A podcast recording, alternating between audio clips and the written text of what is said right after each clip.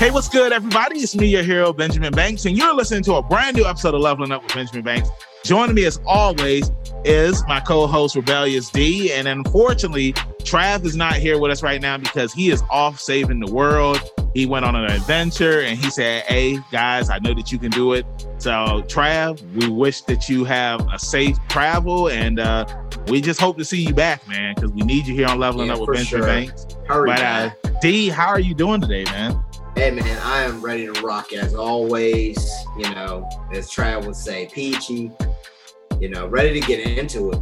Hey, I'm ready to get into it as well, man. We have a phenomenal guest joining us today. You know, earlier this year during uh, International Women's Month, we had interviewed Amanda C. Miller, who voices Sailor Jupiter and the new dub of uh, Sailor Moon Crystal. But today, we are interviewing the OG Sailor Jupiter, and that is Mrs. Susan Roman. And I am so excited because you guys know that I love Sailor Moon, and uh, it's not Yes. often that we get to interview two people that have voiced a ca- the same character in the same year. Like, what are the odds of that? So I'm really excited about getting into this interview. So before we get into this interview, please make sure that you subscribe and you rate us on Apple Podcasts.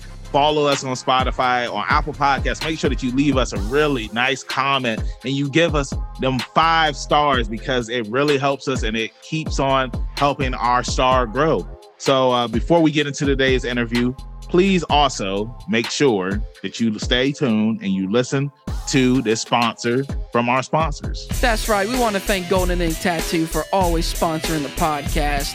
You can find them at 3109 Airline Boulevard in Portsmouth, Virginia. You can give them a call at 757 465 1010 and book an appointment with Denise, Kitty, Jay, or their brand new tattoo artist, Kane, spelled like Kanye. Also, mentioning up Leveling Up Banks will get you a 10% discount off your tattoo.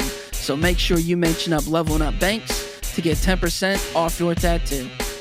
D, usually I always say I'm always tired, but actually, after I got off of work today, I came home, I took a little nap, and There what's in- what's interesting is I did not set my alarm clock, and I still was able to wake up in time because we have a very special guest joining us today. You have heard her in so many 90s anime cartoons, and that is Mrs. Susan Roman. Susan, how are you doing today? I am doing terrific. Thank you so much. Boy, it's so great. I'm s- listen. Uh, you can just call me Susan Alarm Clock, right? I mean, that's great. You just got up from your nap knowing that I would be here waiting to say, Benjamin, where are you? Everything's Oh. about to start and you're snoozing. I know, I know. It's and it would have been weird because I, I when I woke up, I was telling myself, I was just like, I could only imagine like getting emails from you and my phone blowing up like from D saying, Where are you at? Where are you at? We have an interview. We have an interview.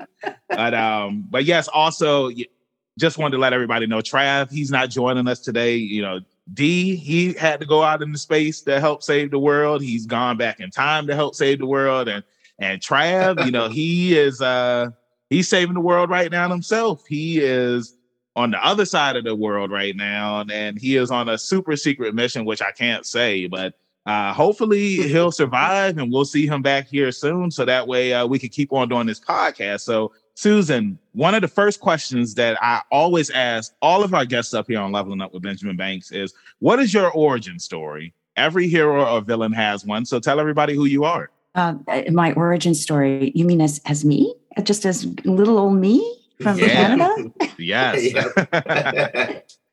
Uh, well, um, I was born in an igloo. No, I was Yes. not I, born. I in- love this. I love where it was Yeah. going. yeah, me too.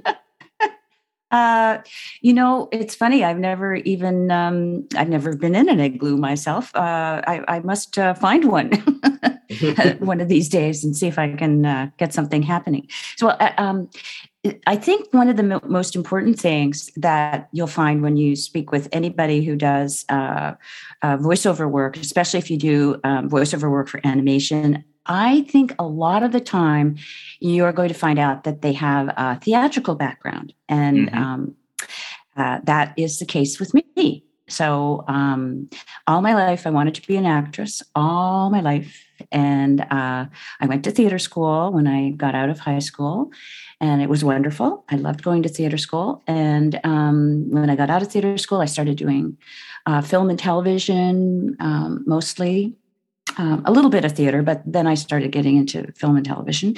And um, at one point, I actually I had my own television series here in Canada on uh, CBC, which is our national network. Uh, so it was all very on camera oriented. And after a while, um, I started. I don't know. I just I wasn't as um, enamored of it as as I was at the beginning. You know, when reality sets in, and I was I was working, that's for sure. Um, but I, it just wasn't as enjoyable anymore. Um, and then one day, my agent said, um, "Would you like to?" Um, I had st- done a few radio, com- uh, voiced a few radio commercials, and she said, "Would you like to um, audition for some animation?" And I said, "Yeah, sure. That sounds great." And so I, I remember my first audition for an animated project. It felt it felt like being at theater school again. It had that same energy, that same creative uh, impulse. You know, it, it wasn't just the dialogue was imaginative, whereas some of the work I had been doing, it was just, you know, I was a friend to the friend of the friend of the assistant DA, and you know, you had lines like, um, can I get you anything from the fridge, Madge? You know, you, okay, great. I go to theater school for eight million years, and that's what I. Anyway, so it it was creative and it was full of. Um, um, I'm going to use the word creative again, as it doesn't. It's not very creative of me. It was full of. Uh, you you had to use your imagination, and you had to you know use all those muscles that you you learned about and all those all that technique that you learned about at theater school. So i just i said oh this is this is great. This is for me. And in those days back then all of the animation i mean all of it was original animation there was no dubbing. Nobody dubbed anything. So when you got a character, you got a line drawing of the character. I mean, if they cast you in the role, you know, even if they didn't cast you, when you went to your audition, you saw a line drawing. And so that was um, your baby. And that's what that's one of the things we used to do is put the line drawing um, on our music stands right beside our scripts. So we always had because otherwise there's no reference point it was just it was a drawing somebody had drawn and so the, the line drawing would be there and and sometimes you would just sort of glance over at the line drawing and and notice oh wow i i, I just noticed that uh, she's got a little bit of an underbite or a little bit of an overbite and all of a sudden that would affect how you read uh, your lines, right? So if you see that somebody's got a little bit of a, you know, an overbite or an underbite, it just is going to affect the way you talk, you know? So it was it was wonderful because you you were part of the collaboration. You were part of the creation of that character. So when when anime first came to North America, this was the first time uh, I believe it was my very very first time ever dubbing. Um, I, I think I had dubbed some commercials, I think, uh, one or two.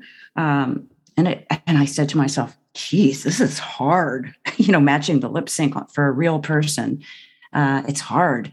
Um, but then, then Sailor Moon came along, and then then I found out what hard really was because not only are you trying to create a character, but you have to do it to the set speed limit that's already been established. So if I wanted to read the line, if the, whatever the line was, let's say it was, um, but do you really like me? So if I wanted to read it like that, but do you really like me? But the voice is going like this, but do you really like me? Do you hear that? I can't read it the way I want to read it because yeah. I have to go according to the speed limit that's been established by the performer who did it in the original language. So it's hard. And don't let anyone ever tell you that, oh, it's only dubbing. At so many voice actors, we talk about it sometimes and we say that is of all the skills uh, for in in in the world of voiceover of all the skills out there, dubbing is by far the hardest. Go figure, huh? So uh, yeah, my uh, if somebody can do a really good job uh, um, dubbing uh, an entire series and b- believably so that you know people really like the character and relate to the character my hats off to them. I, I say well well done you. Because in a lot of ways it's so much easier to to just do the character uh, perform the character from scratch. Well th- th- so much for that uh, little short answer.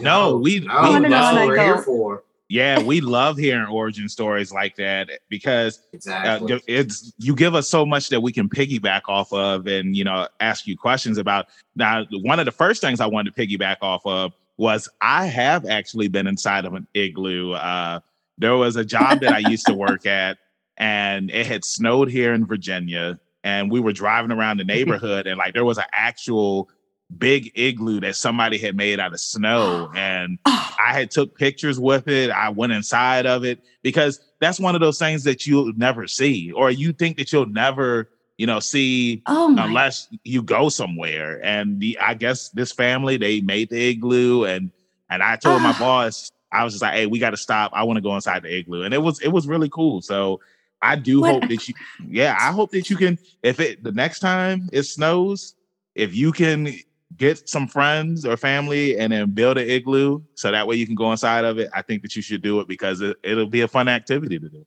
Listen I, i'm i am impressed that you actually saw and it first of all in virginia of all I know, places. I know. Like how do they know how to do anyone know how to do that in virginia? Uh, so that's pretty impressive. Uh, yeah no and the, apparently they're as warm as toast because the walls are so nice and thick and everything so mm-hmm and uh, yeah, the really authentic ones I think have uh, fires in the, the, the middle, right? Yes, and then there's yeah. a hole like a, to let all the smoke. Oh, it's yeah. yeah. But you know what? Talking of winter is is very depressing because here we are in beautiful July. Uh, it reminds me of what one of my favorite lyrics is like a summer with a thousand Julys. And I think, meaning it's terrific. So that's um, yeah. So when if you're Canadian and we talk about winter and we know we've got like 19 months of it ahead of us, mm-hmm. it, it, kind of you know your heart sort of sinks. Ugh. Anyway, no, yeah. no I one know. Uh, oh, go ahead, D. No, just one thing I wanted to touch on with um, igloos in Virginia is that there's a lot of military here and you never know where someone's stationed. That's true. What they pick yeah. up. Ah, yeah, that's, that's interesting. Mm-hmm. oh my goodness. Yeah. Oh my goodness. But yeah, July's yeah. a lot better than winter.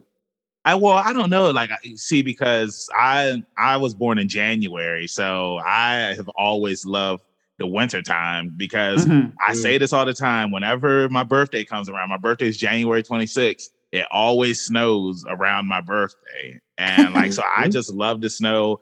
And, you know, I'm 33 years old. And when it snows, I'll still go outside and I'll build a snowman because you'll always be a child at heart. And I just feel like doing stuff like that, it keeps you humble, it keeps you down to yes, earth. And, yeah. um, it's always fun. It's because it's like you know you're you're getting creative when you build a snowman. I might not be able to make the best snowman, but you know, mm-hmm. I'll make a giant snowman and let it stay out in my yard until the sun comes Aww. back out and it melts it. But um, right.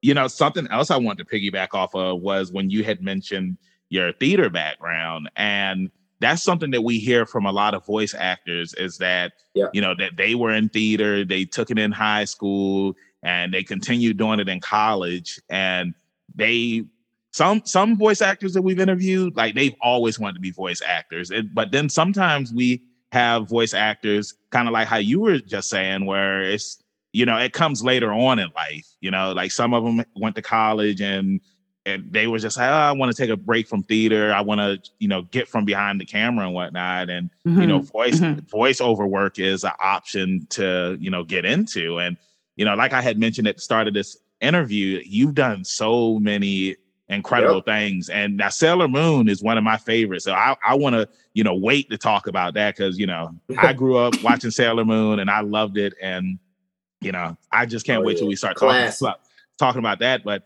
you know, when you had mentioned doing dubbing and then doing anime dubbing, and it's just like just having to match what the original um, dubbing, the sorry, not the original dubbing, but the original voice actors had did, and mm-hmm. how it's a right. tough thing to do. But I just think mm-hmm. that that's very interesting. And like, how many how many times did you have to like redo a scene so that way that like you could match up like the lips and everything when it came to doing those dubbing scenes? Well, that's you know we wouldn't have we've you wouldn't have kept the gig if you hadn't been able to do it quickly. And that mm. that was mm. part that was part of it. because it was um it, you know they just needed to get those episodes out and done and ready to air.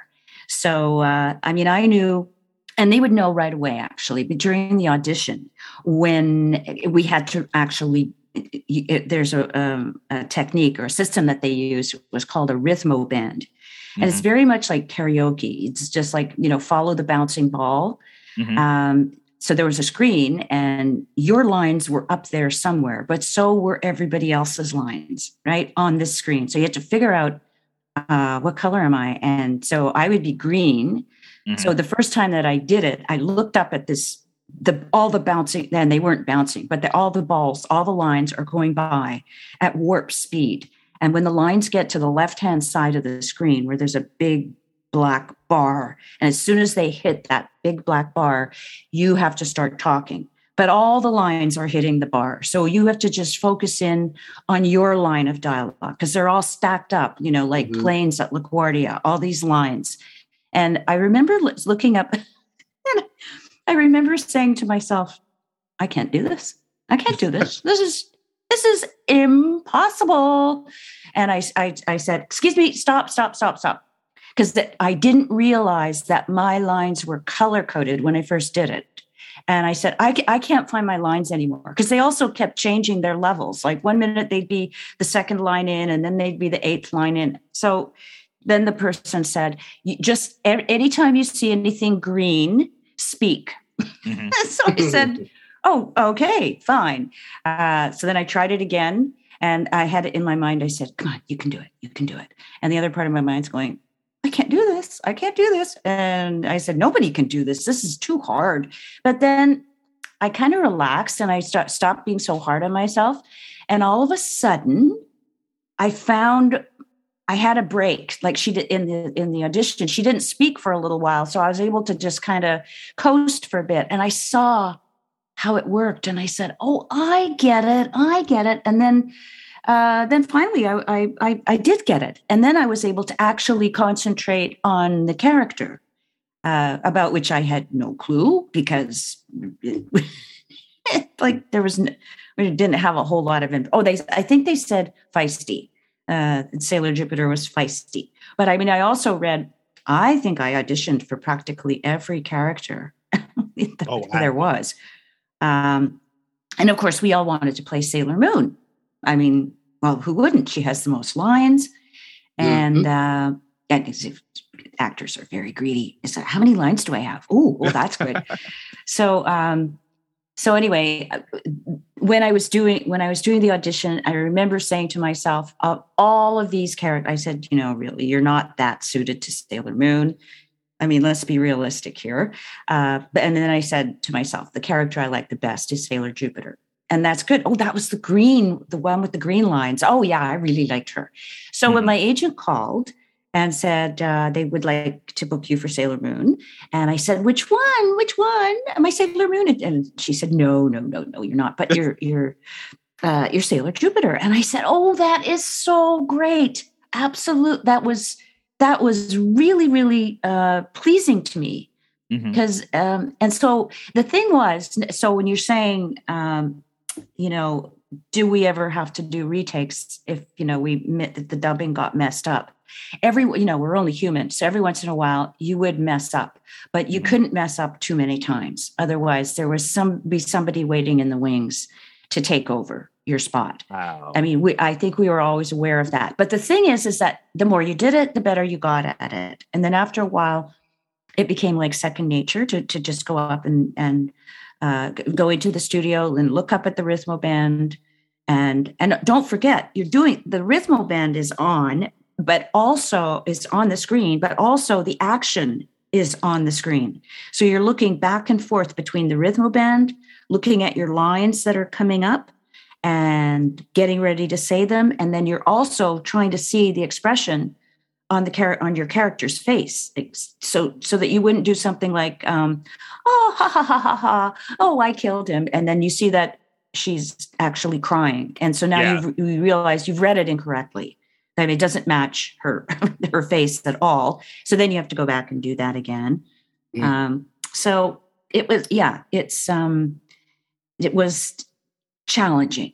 Mm-hmm. yeah just to, to put it it was funny you know I, i'm just going to digress for a moment i just said the word um, the famous bugaboo canadian word o-u-t out, out in a boot. Pardon me. Oops. So, but I didn't say it that way. I hope I said it um, more openly. When we were doing, we did a lot, I did a lot of um, uh, animation work uh, that mm, about 50, a lot of times. It, the animation was, the project was co produced by an American company. And mm-hmm. so when we had finished uh, recording, all our um, uh, I was going to say MP3s. Ha ha ha. They weren't that then. the reels were sent down uh, to LA or New York or wherever it was, usually LA, and they would listen. And the one thing they were looking for, because they knew that the cast was all Canadian, were the out sounds O U T, about, out. Uh, also, the way we say things like dollar, dollar mm-hmm. instead of dollar. so you could have done uh, the best speech on the planet, you know, just it was just absolutely mesmerizing, jaw-dropping speech. And if they heard if that you say out, they would send it back and they'd say this has to be redone. The mm-hmm. OU sound isn't correct.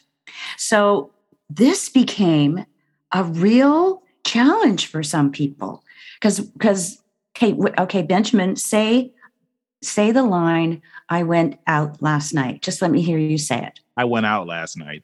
Oh my God. You see, that out is beautiful. That is a thing. Thank you.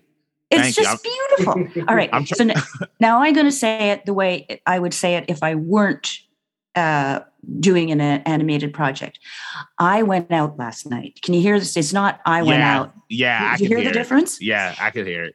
Yeah. So it, apparently it's a, it's um, it's very pick upable by American audiences. That as soon as they hear that OU sound, they know something's not quite yeah. the way they're used to it, right? Mm-hmm. So, um, so what we would do is we would write on a card or a piece of paper in big block letters instead of OUT. Well, I did this and I encouraged everybody to do, to do it, and a lot of people did. Is that instead of writing OUT, you write AWT. So anytime you see OUT, you read it as ought. Yeah. And but what happens is it comes out better in the line. So then I was going out and it so it's not, even when we were doing it, we're going, is that right? That sounds awfully kind of it sounds like we're drunk or something. I'm in a so um yeah. So anyway, there's a fun little story. Some of our best work ended up on the cutting room floor because of really bad OU sounds it's just i think it's so interesting and i don't know that it i don't even think it happens nowadays but then it was a really really big thing yeah okay miss susan um next question you had the honor and privilege to be in a part of a couple of uh couple of different shows that we grew up with and one that was always so fun and uh i cared a lot about was care bears you were actually one of you got to voice one of my favorite bears Good luck bear. Oh, actually, no, I was. Uh oh. At okay, so in the original series back Correct. in the eighties, I was Champ Bear. Yeah, I know Champ Bear first. And then when when they, and then in the reboot, uh, about t- ten or fifteen years later, or whenever it was, I, yeah, I think I was Good Luck Bear in the reboot, yep. but I'm not. Yeah, you I'm were. Not. I know Good Luck Bear when I see him. Uh, but but, but uh, you know, I mean, what I did a lot more work as Champ Bear because I mean it was mm-hmm. an entire series, right? And, yeah, and as opposed sure. to just one of those specials. Yep. Um, And that was, I think, if I'm not mistaken, that was my first time doing a male character. Ah. And uh, I'm pretty sure. And um, I remember uh, a, a director said to me, and d- d- don't forget, this is all like at the beginning stages. Like nobody knew really what animation was. Mhm. Kind of, it was just all like this other discipline that was out there, and and people, you know, would say things like. Uh, "I- I'm thinking of getting into animation. What do you think? Like it, it was all uh, it wasn't publicized and in those days nobody knew who the voice was behind the person uh, behind the character. So there's no internet. There's no way you could ever find out who did who voiced any of these characters. You knew you know Mel Blanc and that was the, the end of it. That you just Mhm. didn't know anybody else. They were all anonymous. And and there was this kind of feeling like that um animation uh, voice actors just wanted to be anonymous and that Yeah. that's why they chose that career because uh, they never had to go out and be in front of people. They could be private they could be quiet you know and keep to themselves. And there wasn't all the raza raza you know yeah yeah the show business stuff going on. So anyway so this this uh, director um, said to me I, I was just I- i think i was in um, it was a strawberry shortcake episode of something or other. And he said you know you've got some um, natural texture in your voice. Uh, have you ever thought of uh, you know working on little boy characters? I said no i never thought of that. He said try it because i think you could do well at it. And so i, I went home and i started uh, you know practicing just just i- i- in my room. And i thought eh, i don't know. Um, and then i saw him again about th- two or three months later because i had another role on on strawberry shortcake another another little girl. And he said have you been working? He said you could really you could really do a good little boy's voice. And he said the immortal words to me which i have never forgotten and bless him. I wish i could give him a shout out right now but i can't i don't even know that i did know his name at the time. But he said it's not so much the vocal quality of a Mhm. boy child it's the attitude of the boy child as opposed to the attitude of the girl child and the energy and where the energy is placed. And he said think of a little boy as a little more punchy. You know when you talk like little boy there's a little more punch a little more forward a little- and without the, the, the water on the lips. So uh, little girl is a, a little the energy's a little bit more held in. You know it's more on an inhale. So Yeah. Mm, right? So it's more the and my um my energy is um more in my the the back of my mouth whereas a little boy the energy's more at the front of my mouth right can you hear the Mhm. difference Yeah, I can, yeah, I can totally Yeah. hear the difference. Yeah. so this director said this to me and it was like light bulbs went off in my head and i just did it a little bit for him and he said yes yes yes yes that's it that's it you get it you got it you got it and it was just a little while later that i auditioned for care bears and i actually asked if i could read for champ bear they i Mhm. asked specifically Mhm. otherwise because they wouldn't you know because i had only been doing little girls at that Yeah. uh, or vo- voicing little girls and and so I got the part. So that I, I, it was just So- wonderful. I loved and I loved it. I loved it. So so much more freedom, right? Yep. Yep. Being being a little boy, being a little bear. a little bear. That's right. Now, Miss Susan, question: Do you have a shirt floating around somewhere at your uh, your residence, up in a case with a gold uh, gold cup on it? Anyway. Um, no, no, I don't. yeah. the- the But that, you're, you're right. That's what Uh-huh. he had the little gold Yeah, cup the on little his gold cup. on his Man, it tum- me back. Wow, Yeah, yeah. that's amazing. Yeah. Now, uh, I just wanted to ask one piggyback question. Now, when it came to switching over for, I guess, the special where you were Good Luck Bear, yeah. um, do you know why they switched you from Champ Bear? Because Champ Bear was a staple bear too. It wasn't like he was a new one. Uh, Was it they- just They Mhm. all they all they all got switched around. It was ah? it was amazing and and and there were also a lot of um uh new uh, voices added to the mix and i think Yep. there were some new bears added to the mix i'm not correct. sure I'm, I'm pretty sure there were I'm not sure but like i think every. Mhm. yeah things you know things move on they evolve they you Yeah. know it's it, things change and, and and that's just you know part it's just part of the flow but i, I think it was um i think linda ballantyne played champ in the the newer dub i'm pretty sure she did but um so so i was okay with that yes, yeah, It was in good Linda's hands, huh?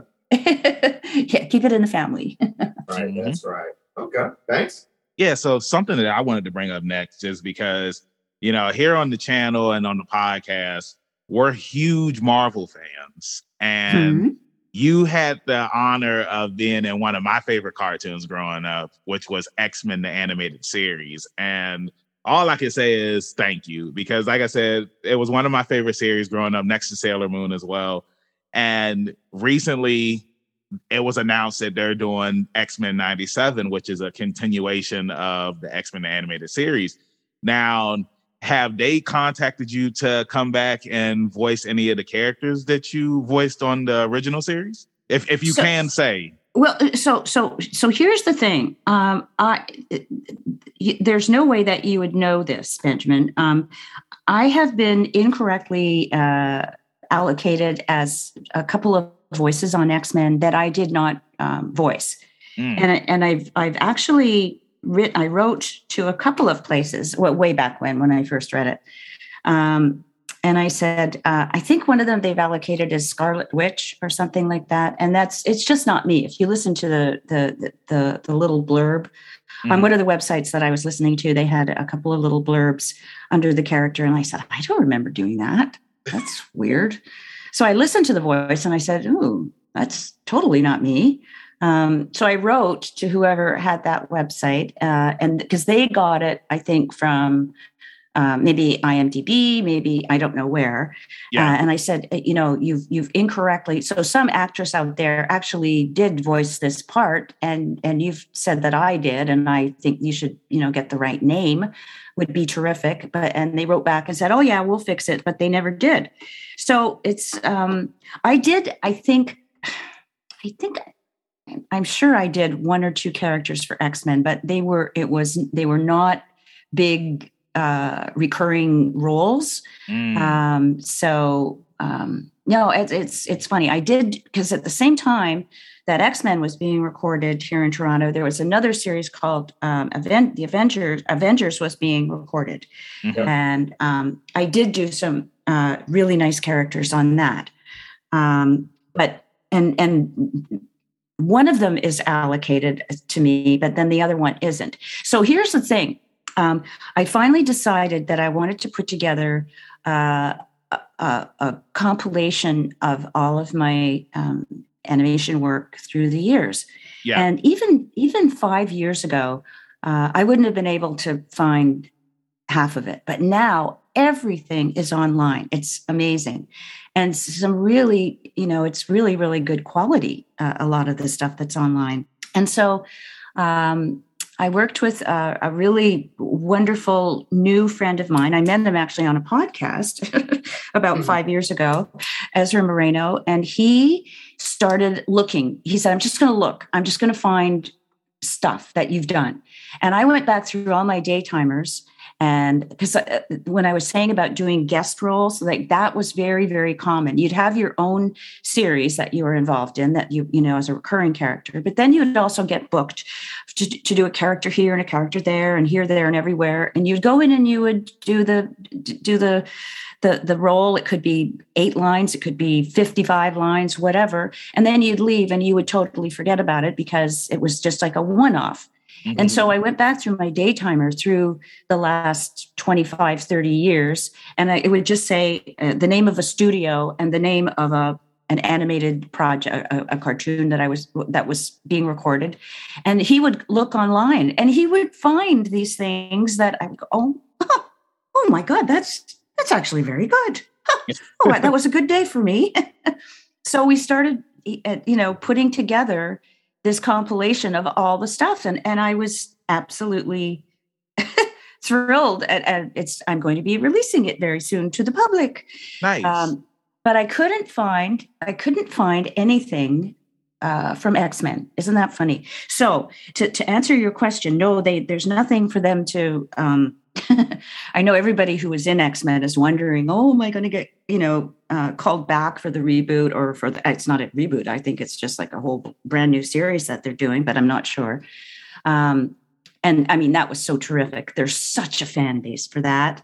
Mm-hmm. Uh, it was so well done. Um, yeah, that was that was like one of the one i don't even think i auditioned for that i always sort of read for um, characters that were more uh, that were younger first of all uh, and and that was kind of a little more um, i don't yeah i'm pretty sure i didn't even audition when i say read for it meaning i didn't audition for it. And if i did i was probably really disappointed because that was one that everybody wanted to be a part of for sure. Oh yeah. my god x-men hello. So um yeah well you know you can't you can't win them all. Sometimes you have to go home and and say to yourself well uh, just have to wait for the next one to come along right this is right. being an yeah. uh, an actor a voiceover actor whatever kind of actor you are you have to just keep the faith and uh, say well there's there's next time right yeah right. exactly there's a there's actually an old saying to susan and that's that you can't dance to every record being played. Sometimes you got to sit down. Mm-hmm. Everything yeah, can't be your song. Yeah, and I, I can totally, I can totally relate to that because uh, you know before the pandemic, because uh, I'm a professional wrestler, and wow, when, that's right. Yeah, yeah, and uh, before the pandemic, you know, it was a lot easier getting bookings at places, but at the same time, you always didn't get booked somewhere, and I feel like now it's a little bit harder because a lot of places like they ended up closing their doors because of the pandemic and whatnot. But I just know that you know, I would always reach out to people and you know either they would get back to you or they would just leave you on read. And it's just like you can't feel bad if they don't want to use you. It's just like, oh well, I'll just try the next place and yeah. you know, hopefully they'll use me. And you know, I just feel like it's a way of just staying humble and not getting better mm. or having an mm. ego. And and sometimes too, I mean, you know, you go and you have a match and you know the match might not be that good, but then it's like the next time you'd be like, okay, I know what I need to work on and I'll knock mm. it out of the mm. park the next time. So right. it's uh, you know, I can see the similarities between wrestling and voice acting when it comes to getting gigs and all of that type of stuff. And I just wanted to ask you now because as somebody that's been doing voiceover work, you know, from the 80s, the 90s, and the early 2000s, and I wanted to know, like, how different was it, you know, seeing the voiceover game change over time?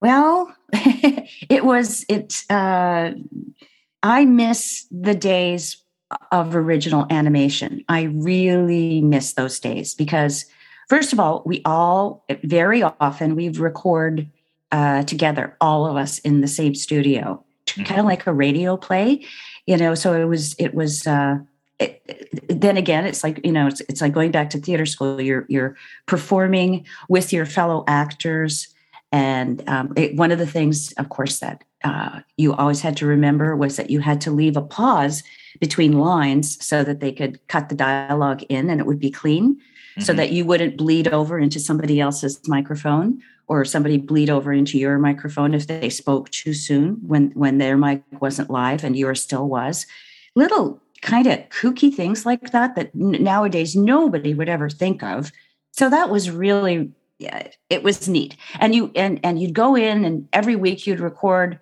an entire episode all of you together in the same room and so you built up this camaraderie with everybody now i understand that you you worked with or you had a uh, an interview with Robert Bockstael a couple of weeks ago. Yes, ma'am.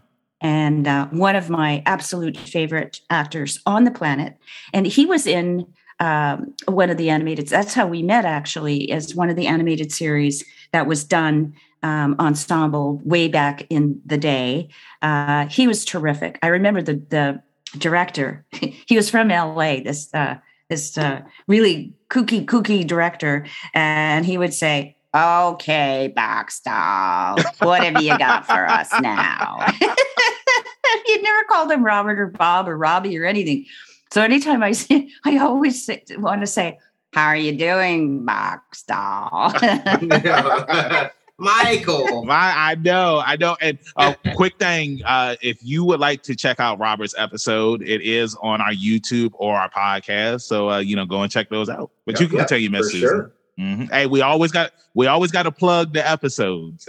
yeah, people, we gotta spread the word. Spread the word. I will. Oh, listen, uh, he's just terrific, uh, and it, such a really talented, talented actor. Oh my god!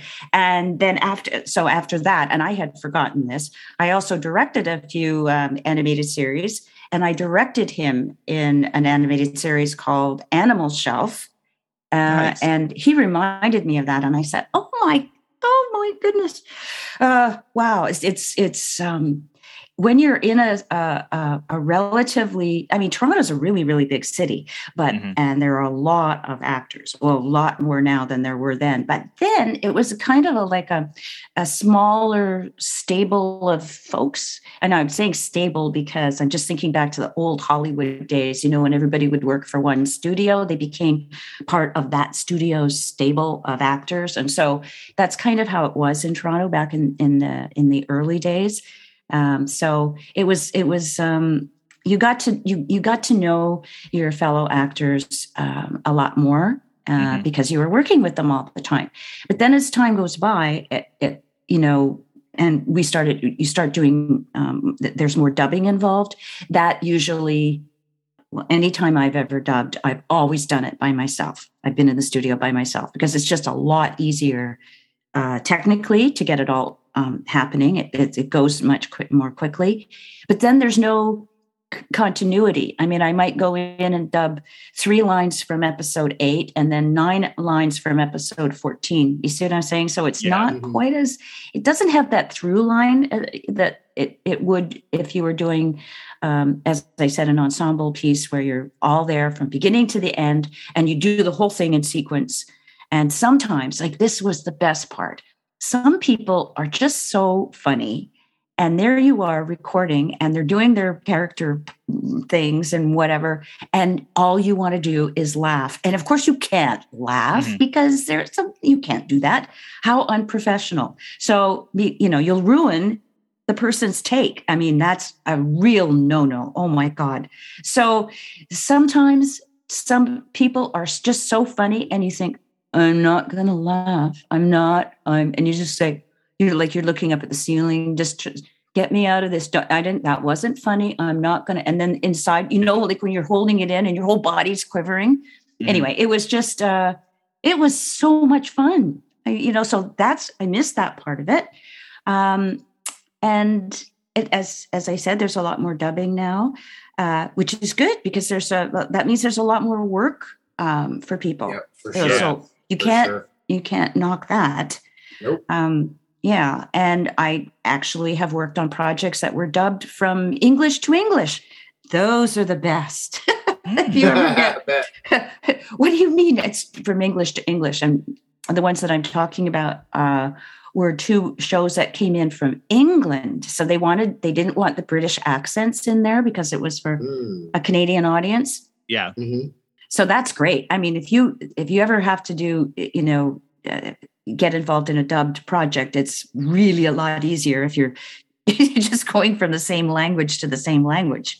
That's pretty. uh That's that's like a holiday. Oh, yay! That's not going to be that hard. So Definitely makes for an easier day at the office, I'm sure. an easier day at the office can sometimes be fun. Can be a good Yes. thing. Yeah, we all need them, right?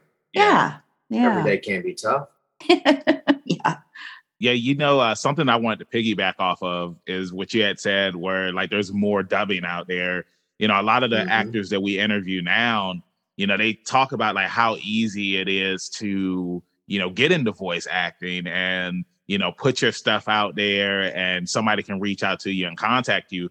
When we had interviewed Linda Young, whose interview that you can listen to or watch on our YouTube channel, uh, she was Okay. telling us, she was telling us back in the day that when you found out about like uh, an acting gig for voiceover work, like it would be in the newspaper, and it's just like, hey, we want this person come in and audition for this role.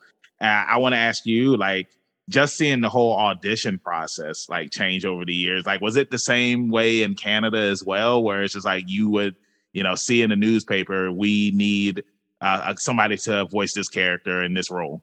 Um, no, not not at all. So so there are two dis- distinct avenues that everything goes down, and uh, there's not there's union work and then there's non-union work, and non-union work is going to be much more open and much more available. Um, in the day, I would say 99.9% of the animation that was done in Canada was union. Mm. And so you had to be a member of the union to work on the project. And the only way you could get an audition for the project was through an agent. And your agent would submit you to the, the producer and say, uh, so you're the, they would send out a, like a major casting sheet and say we're looking for the, these characters uh, and so your agent and all the agents in the city would submit actors union actors to go in and audition and they would say yes or no we'd like to see those people so there was a whole bunch of layers that went on that you didn't even know about until you got your call, the call from the agent who'd say, You have an audition tomorrow at noon at such and such a studio. And it's for this part. Go early and pick up sides because there was no way, no internet. You couldn't download anything. You didn't know what was up. So you would go early, you'd read uh, there'd be three or four pages for you to read. Those are called sides and you mm-hmm. would read the sides and you'd go in and you'd audition. And then if you were smart you'd walk out of there and promptly forget about it. That's the only way you can keep your sanity eh, as an actor is when you finished your audition you say to yourself did you do the best you could do? Yes i did the very best. Okay now just put it behind you. It's done. It's over. Forget it. And that's it. You go home and you forget it. And then if the hmm. phone rings and your agent says, uh, guess what? You got the part. You go, oh, that's great. What part? Oh, did I audition for? Oh, because you put it out of your mind so thoroughly. This is to avoid crushing disappointment at every yeah. turn. So then more projects started, uh, animated projects started being done in, in non union houses. And when that happens, it's open to everybody, everybody, everybody. It's not such a closed shop, except union performers are not allowed to work on non union productions. So that's where it starts to get a little, um, uh, it, it becomes a little confusing and a little, and, and dis- disappointing because you look at a project and you think, oh, that looks great. Oh, I can't, I'm not allowed to, I can't do that one. Okay. So it's uh, there's a whole other world out there and, and, and i don't really know all that much about it. And the idea of seeing something in the newspaper um, is totally new to me. I have never heard of that but um, and don't forget too you're talking about uh, an american experience and i'm talking about a canadian experience exactly. and they are so different. It's it's it's astonishing I mean, our country is what, like one tenth the size of uh, the U.S., something like that. It's, it's um, it's a it's a relatively small country, and um, things are done here.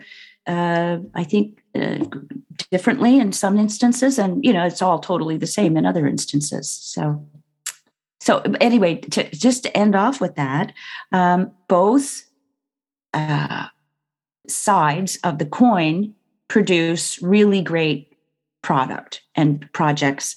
And now they have become so similar to one another that they're barely distinguishable.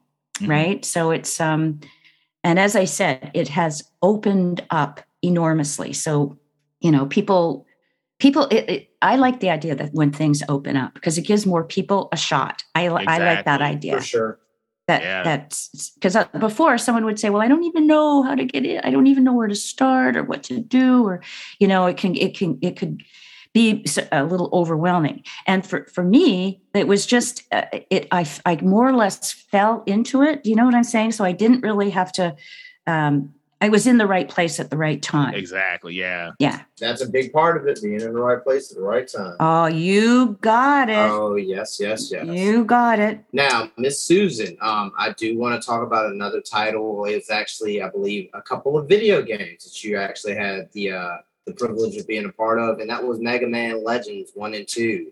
Is that a true? Is that right? I, I like how you I would- ask. uh-huh, behind door number one. It's- Or, or as the old TV show used to say, show me America's number one answer. Or in this uh, case, I guess Canada's number one answer. I don't think I'm pretty sure I was in uh, Mega Man Legends two, but I don't think I was in in one. I'm pretty In sure. one. I So don't think I was in. part of it. Okay. I, I I'm pretty sure. okay. Um, but I, I again, and and you want to talk about a fast turnover? I Mhm. didn't even remember that. I was at a Comic Con, I guess about five years ago, and somebody said, uh, "Oh, you were in you were in Mega you were Mega you were Mega Man, weren't you? Mega Man Legends 2? And I said, um, I, I uh, okay, I don't know, I don't I don't remember. Seriously, that recording that session uh, was so fast uh, and and like it was i said a, a what game a video game oh yeah what's that i mean it was so new it was just so not understood it was just Yep, like for sure. and, and so I went in and I remember it was summer and I went to the studio and they gave me this pile of this script that was like 59,000 pages long. And all it was was the same lines, kind of, Yeah. right? So you, you know, because you're recording all the alternate lines. And I said, yeah, this is weird. How, why do I, okay. so I didn't even know what the heck was going on. We knew that was coming. Yeah, that's that's something we hear a lot when it comes to doing voiceover work in video games. It's like you Yeah. have to scream a hundred times. So I, I understand that. They want the different sounds, the different levels of it, I guess. Yeah. The range, I guess, is what they're looking for. and and it's just that depending on which prompt the person goes with there's got to be like six or seven alternatives so Mhm. we were recording all the alternatives for all the prompts. Hmm and i thought i don't i honestly don't get this. Okay but um, i'll just so it was really really and i didn't they didn't kind of explain stuff to me um, very well. Um, but you know so it, it- anyway i think the whole thing took um, maybe an hour and a half and I and then yeah, as you said then we have the, the there weren't too it wasn't too much screaming on this particular video game so it was okay. Um, but um, i walked out of there and i said that is by far the strangest thing i have ever uh, worked on. But oh well. And then i com- completely forgot about it completely forgot about it and only realized that or remembered that i had done it um, at a comic con when someone pointed it out to me. And i said oh i said uh, and they sort of said i said was it like okay and he said Meh. i went oh Oh my god! it's like, Oh man. It's like, I uh, wouldn't yeah, I wouldn't say gotta- that. yeah. Yeah, it's just um, you know, game certain titles, they just age, you know. It's- exactly. Yeah. That's exactly. nothing. The longevity isn't going to be there, depending on what you use and things. You know, it's Aw. just technology up upgrades up constantly. Oh rebellious And you're so sweet Yeah, oh. thank thank you. and then again, to piggyback off of what Dee was saying, Miss Susan, you gotta think that was a place a PS1 video game. And I remember back then, like a lot, a lot of. PS1 games, they didn't have voiceover work on them. You know, so it was always rare when you did get a video game where you did have Ooh. voiceover on it. And when you did have the voiceovers up there, it was just short, short dialogue, nothing too long because they could only fit so much memory on the disc. So It's just- oh Yeah. yeah, times I have- didn't know that. Oh, yeah. Oh, so it was groundbreaking in a way.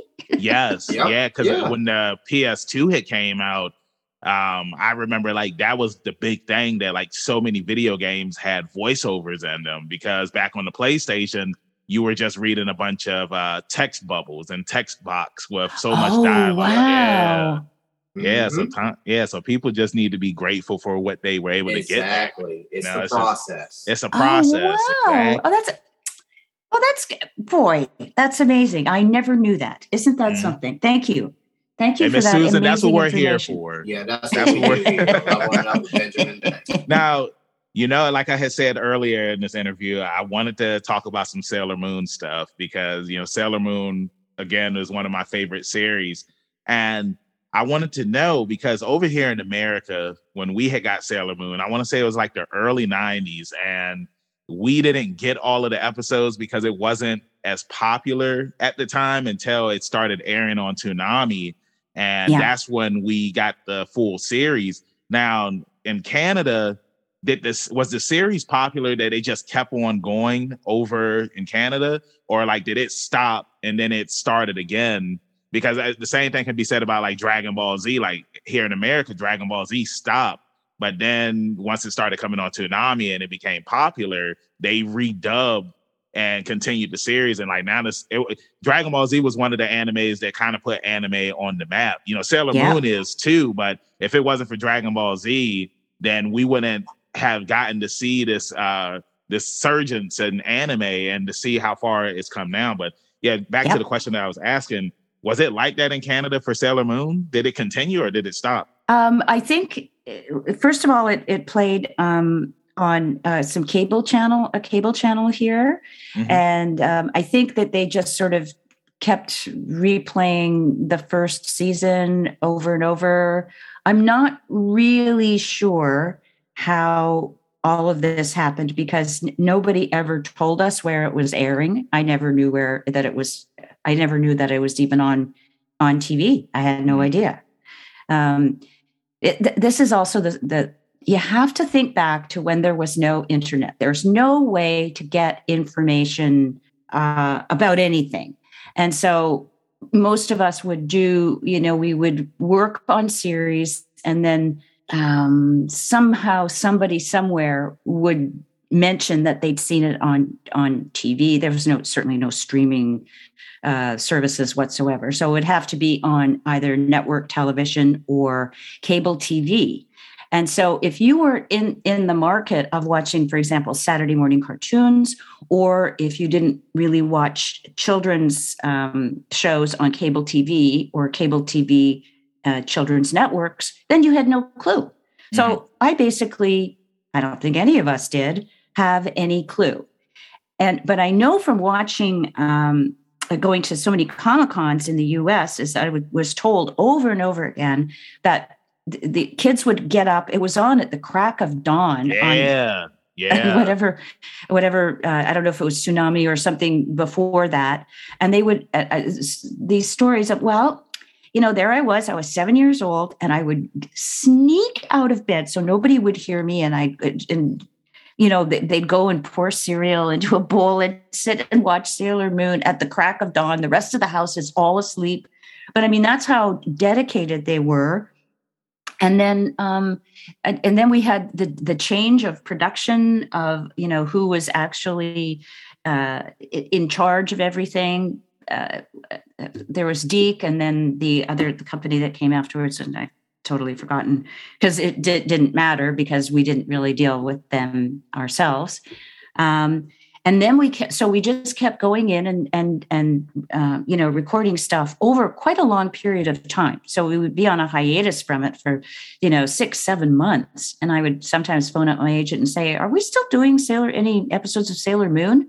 I think there were a lot of episodes Mm-hmm. And uh, finally, uh, uh, he said to me, "No, we're not. They're not doing Sailor Moon anymore." So they had just stopped. So that that's why we didn't get that last season in. Yeah. Um, and apparently, it was because there were, it was really difficult to uh, to do the translation and the rewrites on it because there was quite a bit that had to be omitted and they were basically left with not too much show by the time they had there there's always been this controversy uh, that people you know say oh you know they they um, they edited it edited it so thoroughly that they took the guts out of it. And uh, that's absolutely true. However it would never have been allowed on network or cable television in its original form. It just exactly. wasn't allowed. It was it was just there were too many uh, children's regulations, regulatory things that were not allowed. It just to just to give you an example, it you had to lose the footage on a regular animated series if you showed, for example, a kid riding a bicycle without a helmet Mm. Uh, if they would see that, they'd send it back to you and they'd say, You're going to have to remove this scene. And you would say, But I, we've recorded it. We've got it's all done. It's mixed and everything. And they'd say, Sorry, it can't go on the air the way it is. So you imagine if they're not going to let you put a scene on the air on children's television, don't forget network and cable TV. Uh, if they're not going to let you show a kid riding a bike without a helmet, how on earth do you think they're going to allow some of the scenes that are in the original Sailor Moon? There's no way. It's yeah. just no way. It couldn't, it wouldn't have been allowed. So then it would have just been, okay, there would, they'd say, no, we're just not airing it, period. You cannot put that on the air. And there would have been no other uh, venue for it. There's just no other, no other place to air it. So they had to, you know, they had to do a lot of work on it. And and of course they did remove a lot of of stuff that makes it what it is. And so now i understand completely why people you know want to see the full total unexpurgated unexed out uh, version of it as it came in from japan. But now you know but it's still it still had to be translated. Um, yeah. but it's it's it's it's translated maybe a little bit more authentically to uh, to the way that it, it was originally written. So yeah, that, that's that's just something that I think a lot of times people don't understand. They you don't understand the the limitations that were in place at the time. They were pretty strict, pretty yeah, strict. Because I know, like, uh, like for Dragon Ball Z, for example, um, that was another one that re- that came on super early in the morning. Like, you had to wake up like five, six o'clock in the morning, and for us it's like we had to be at the school bus at six o'clock in the morning. So mm-hmm. I feel like the only time that you could even watch Sailor Moon is if you were staying home from school because you were sick or it was a holiday or something, and you could watch it on TV. But it it, it was thankful to Toonami putting it up there and making it popular again, and just you know showing it to so many kids so that way that they could enjoy it. But I mean, you know, like how you were saying about the kid without the helmet on I know certain anime uh, like Dragon Ball Z again, they had to turn beer into soda or like they had to remove yep. certain things and it's it's cool now that we live in an age where you can release the original product because I mean even going back to you know when we were younger so many VHS tapes and you would have like Dragon Ball Z edited, Dragon Ball Z unedited, Dragon Ball Z uncut. Like there were so many versions of the same thing because in Japan, this is what it was originally aired as. And you know, when you're wow. bringing something, when you're bringing something to a Western audience, even with video games, for example, you have to change the dialogue. You have to change what's being said because you you want to make it kid friendly. You know, so yep. yeah, I want to say, you know, one of those kids that grew up watching Sailor Moon, who is somebody that we actually interviewed up here on Leveling Up with Benjamin Banks, is Amanda C. Miller, who voices Sailor Jupiter and the new yeah. dub. And I just think it's awesome that we have the opportunity to interview both Sailor Jupiters. You know, I just think that that's yeah. a really that's a really cool thing. And I know when I had first saw her, she was at Nekocon here in Virginia, and she was talking about growing up as a kid and seeing Sailor Jupiter and you know that becoming her favorite sailor guardian. And when she was when she got into voice acting and when they were doing the new Sailor Moon series and she auditioned for the role and she got it she was just hyped because that's something that she grew up watching that she never would imagine that she would be voicing her favorite character. So I wanted to ask you have you had the chance to meet Amanda I have met Amanda a number of times. I mean, we've been ah. at, we've been at uh, some comic cons together, and uh, she's been at, at, a couple of our panels. I think she is terrific. She is one of the most uh, naturally funny human beings I think I've met in in ages. I mean, she's got this like really dry kind of you know yes. wit, and, and, and, and, and you all it goes right by you at first, and then you start to roar with laughter, and you go, "Oh, did you just say that? Oh, you yes. did. Okay." Um, so I, I think I think she's terrific, and um, you know she she wrote this really nice piece about uh, how uh, th- that character you know had an impact on her when she was younger and and and she she talked about you know my involvement with the character uh, in, in, a really positive light. So uh, really, really nicely. So of course, I mean, I I knew as soon as I I met her, I would just I would just love her, and I did. I mean, as soon as I met her, I just went, oh, I thought it was just great. It was so fabulous to um to, so you know like kind of like passing the baton yeah and yeah. uh it but but in it it's not as if you know that i was you know 95 years old and going out to pasture. I don't mean that. I mean i mean it i mean it in a in a really positive way. And yeah. um I, I like i like the fact that that with time you know we the the character can you know be maybe sort of played down a little bit more. Maybe she's just a, a, a little more grounded. Still you know really incredible uh, you know anger management issues and all that kind of stuff but maybe just a little bit more uh, grounded with it a little hipper yeah. than, than, the way i did her uh, i did her. Listen to me i'm t- I sound that sounds really rude. The way i interpreted her. Um, but they're still in the same ballpark and it's still yeah. got that same kind of uh, that that feist. So the the thing about that that i didn't realize at the time and i realize it now i, I think how how could that have not occurred to you? The typical girl characters at that point in time they were all girly girls just mm-hmm. girly girls just one after the other all you know sweet and saccharine or they were just total horrible horrible brats like they were completely um, caricatures right there was no middle ground of of somebody of, of seeing a girl um, who had her own opinions, who had her own ideas, her own sense of self, sometimes a bit shaky, but a lot of times not. You know, it was um, such, I, I didn't realize what a gift it was. I just didn't realize. All I did was think of the way that I approach things and life and and i and i am very much like that character and mm. um, you know uh, positive let's move forward. Uh, i've got your back. Um, no i'm not going to be a shrinking violet because i don't believe what what's going on here. I don't think it's right. You know that sort of that's kind of part of me. So when i would go to comic cons and people so many women and men would would say this is the first time i ever saw my own self represented in a series or on a television screen. It was the first time I could actually relate. And I yeah. thought, how lucky am I? Oh my God. How lucky is that?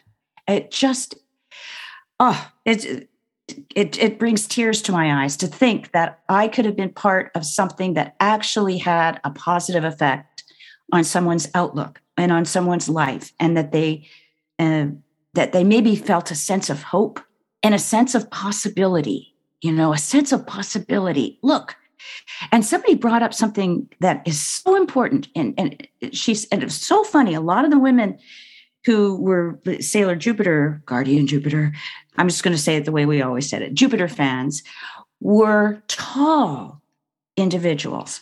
And that was they said you have no idea how weird it is when you're 11 years old and you're two feet taller than everybody in the class. And then you watch sailor moon and there's lita and she towers over everybody too but she's cool with it. It's okay. And i thought isn't that something? Just even the visual of seeing a, a, a character who is representative of a, a large portion of the population there are a lot of tall people in the world. There are a lot of short people. You see, it's so neat. You think yeah. of all those those main core characters. They they all represent different facets of peopledom, and well, in in a very kind of a tight perspective there. I mean, a, t- a tight little ball of those kind of peopledoms, but certainly physically, you know, you're tall, you're thin, you're small, you're whatever. The only thing is that their faces are pretty interchangeable. I mean, let's yeah. be frank. Come on. So, uh, but anyway, so I thought that was uh, that was something that made me very pleased in the end of yeah. all. Yeah, I mean that's something that a lot of anime, cartoons, TV shows, even they give representation to people and help them figure out who they want to be later too, and let them know too that it's okay to be the way you are. Yeah.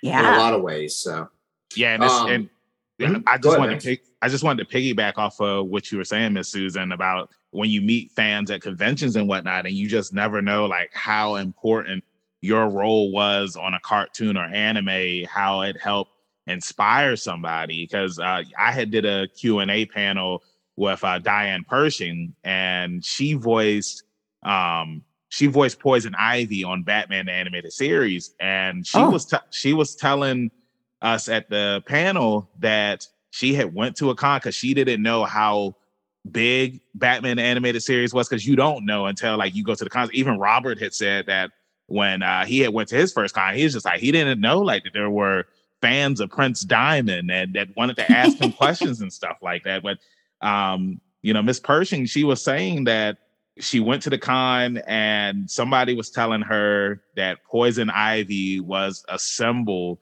for feminism back in the day because it's like Huh. this this girl she was going through something at home. She was in an abusive relationship and she was watching Batman the animated series and she saw how Poison Ivy was on the series. She saw she heard the voice and she was just like if Poison Ivy is somebody that can stand up to men and not take anything from them and I can be somebody that can stand up to my abusive boyfriend and not take anything from him. And, and then she she got out of there, and it was all because of Poison Ivy and Oh. Mrs. Per, yeah, Miss Diane Pershing. So it's just like you just never know, you know, Oh. who's what a watching. character and- means. To yeah, yeah. And, and how that character inspires you. And and you look, Poison Ivy was a villain, but she was. It was because of her voice. It was something that that resonated with this fan that made them say like, "Yo, I got to get up out of here, or I'm gonna die." So you just never know, man. And Oh, that's why what I a feel great like- story. yeah, Oh. that's I feel like voice like actors, voice actors, they are so important to some people because you just never know. Like somebody might need to either watch that movie or TV show or or watch that anime or cartoon and like it has that message that I need to hear so that way I can get my life together, you know? So you guys inspire us. Well, Always remember yeah. that. You mean something to someone. Yeah, no, I mean, you hear stories like that and you think, um, yeah, it, it, because sometimes you go home and you think, oh, what did I do? I, I just, because I, I've done some really kooky, um, there were some kooky ones along the way. I did a, one where I barked for 41 episodes. Uh, so that was funny. So I, you know, I go home and I say, what did I do all day? Well, I barked. Oh, okay. So it's not like, you know, it's not like I'm sitting there working on a cure for cancer. I'm doing sometimes I think really I would think at the time this this is silly, but then I would say no, no, it's it's not silly. It's this is what you do, and um, uh, yeah. So then you hear stories like the story that you just recounted, and and it's um, and that's what you just never get to realize, and that's what's so cool about having, uh, you know, comic cons and and even uh, podcasts like this, and hearing your stories and hearing the incredible respect that you have when you speak to me. It's it really does my heart good because I I think, oh, well, maybe it, was it was a good career. It was a good choice, and, and maybe I did some good stuff. So it's it's it's really nice now that you can have a little bit of a moment to um, understand and appreciate, you know, what's been going on. So For sure. Yeah, 100% agree with you. So, Miss Susan, we are here at the end of the interview, and you know, I just feel like it can go on even longer. Yeah. But uh, you know, we appreciate having you up here. And D, he always has his final question that he loves to ask our guests. So, D, I'm passing the ball to you, my friend, and go ahead and take it Corico away. said I got you. Uh-huh. Um, all right, Miss Susan. Question number one: favorite '80s or '90s movie, or both, if you have one of each. favorite 80s. Yeah, Ah. sure. Favorite Uh, '80s or '90s movie. Just uh, like any old movie? Mhm. Yeah, your favorite. Yeah, Yeah. your favorite. Oh, like I can remember my favorite movies and favorite years. Well, you know what? It's so funny that you asked that because just today I was looking at a, a clip for, um, you're going to just laugh at this, but it, uh, for a film called An Officer and a Gentleman with Richard Mhm. Gere and Deborah Yep. Winger. uh, which I haven't seen. It came out in 1982. So that fits the question. And uh, I hadn't seen it in a million years. I was just uh, looking at the clip so that I could reference the song from it, which mm-hmm. is called Up Where We Belong. Love lifts us up where we belong. Mm-hmm. And I said, Familiar. Wow. Well, you guys yeah. are you, uh, you are amazing. Captain, Captain Silverhair, as I call Richard Gere. Uh huh. Captain Silverhair. Feel like he listen, had silver hair for a long time. Yeah, uh, which was like that. Uh, uh, Steve Martin was like that mm-hmm. for a long. Yep. Yeah, Captain. But you know, Richard Gere. Hello. in this in this film, i'm sitting there. I, I had to take my fan out and keep fanning myself because I that oh I had forgotten how gorgeous he was, and and I I had forgotten that film was really good. Oh my yeah. god, I'd forgotten. yeah he had some uh, some classics for sure. Mm-hmm. And I don't know. Isn't that funny? So like uh, Debra Winger comes up. I I don't know why. I don't know if this was in 1982 or in the 80s. But one of my favorite films. I used to watch it uh, a lot when I needed to cry. As mm. a film called Terms of Endearment with mm. Shirley MacLaine. Mm. And um, there's a scene towards the end where Shirley MacLaine goes into the uh, her daughter's uh, very ill and dying in the hospital, and she goes up to the nursing station and she starts screaming at the nurses because they have let her daughter sit there with I don't I forget what the exact they've ignored her for whatever reason and she starts screaming that is my baby and, and, and mm. as soon as you see that mm. scene well I, when i see that scene i just dissolve into in, incredible crying jags and you know for some women uh, some people, I, but for women, for me, I'll just say for me, a good cry is a good thing. So yeah. sometimes I say, You haven't cried in a while. Let's watch Terms of Endearment. so, so I'd watch Terms of Endearment. I would cry like a little baby for an hour or so afterwards, and then I would feel so much better. Isn't that weird? Am I weird? Yeah. No, no, no, I, no you know, I've never seen that movie, and you know, yeah, I, sometimes, sometimes, sometimes, like I'll try to force myself to cry, and like nothing comes out. So maybe I might yeah. need to watch that movie so that way yeah. I can just let those. Thanks. Yeah, because it's it's it's hard. Like sometimes it's like you might be sad about something and you need to cry, and you know, I don't know. Like sometimes it's just hard. So I, yeah, I'll add that movie to my list. But go ahead and continue. Well, Benjamin, um, if if if you're are you a, a well, you're a, you're an athlete. So uh, do you like baseball? I I do like baseball. I played it when I was younger, but I kind of fell out of love with it when I got older. Okay, but you're an athlete. You're okay. You want a movie that will make you cry? Watch Field of Dreams. That's all I can mm-hmm. say. I don't know a, a man on the planet who I who would not sit there and and you, it's you're crying. It's they're good tears. They're real. They're it's you're crying and you go. I, like guys go, uh, oh, I can't believe I'm, I'm crying. But okay, I yeah, say, I just wow, yeah, I'm looking at the cat, Kevin Costner, Ray Liotta, yep. James Earl mm-hmm. Jones. Okay, it's yeah. amazing.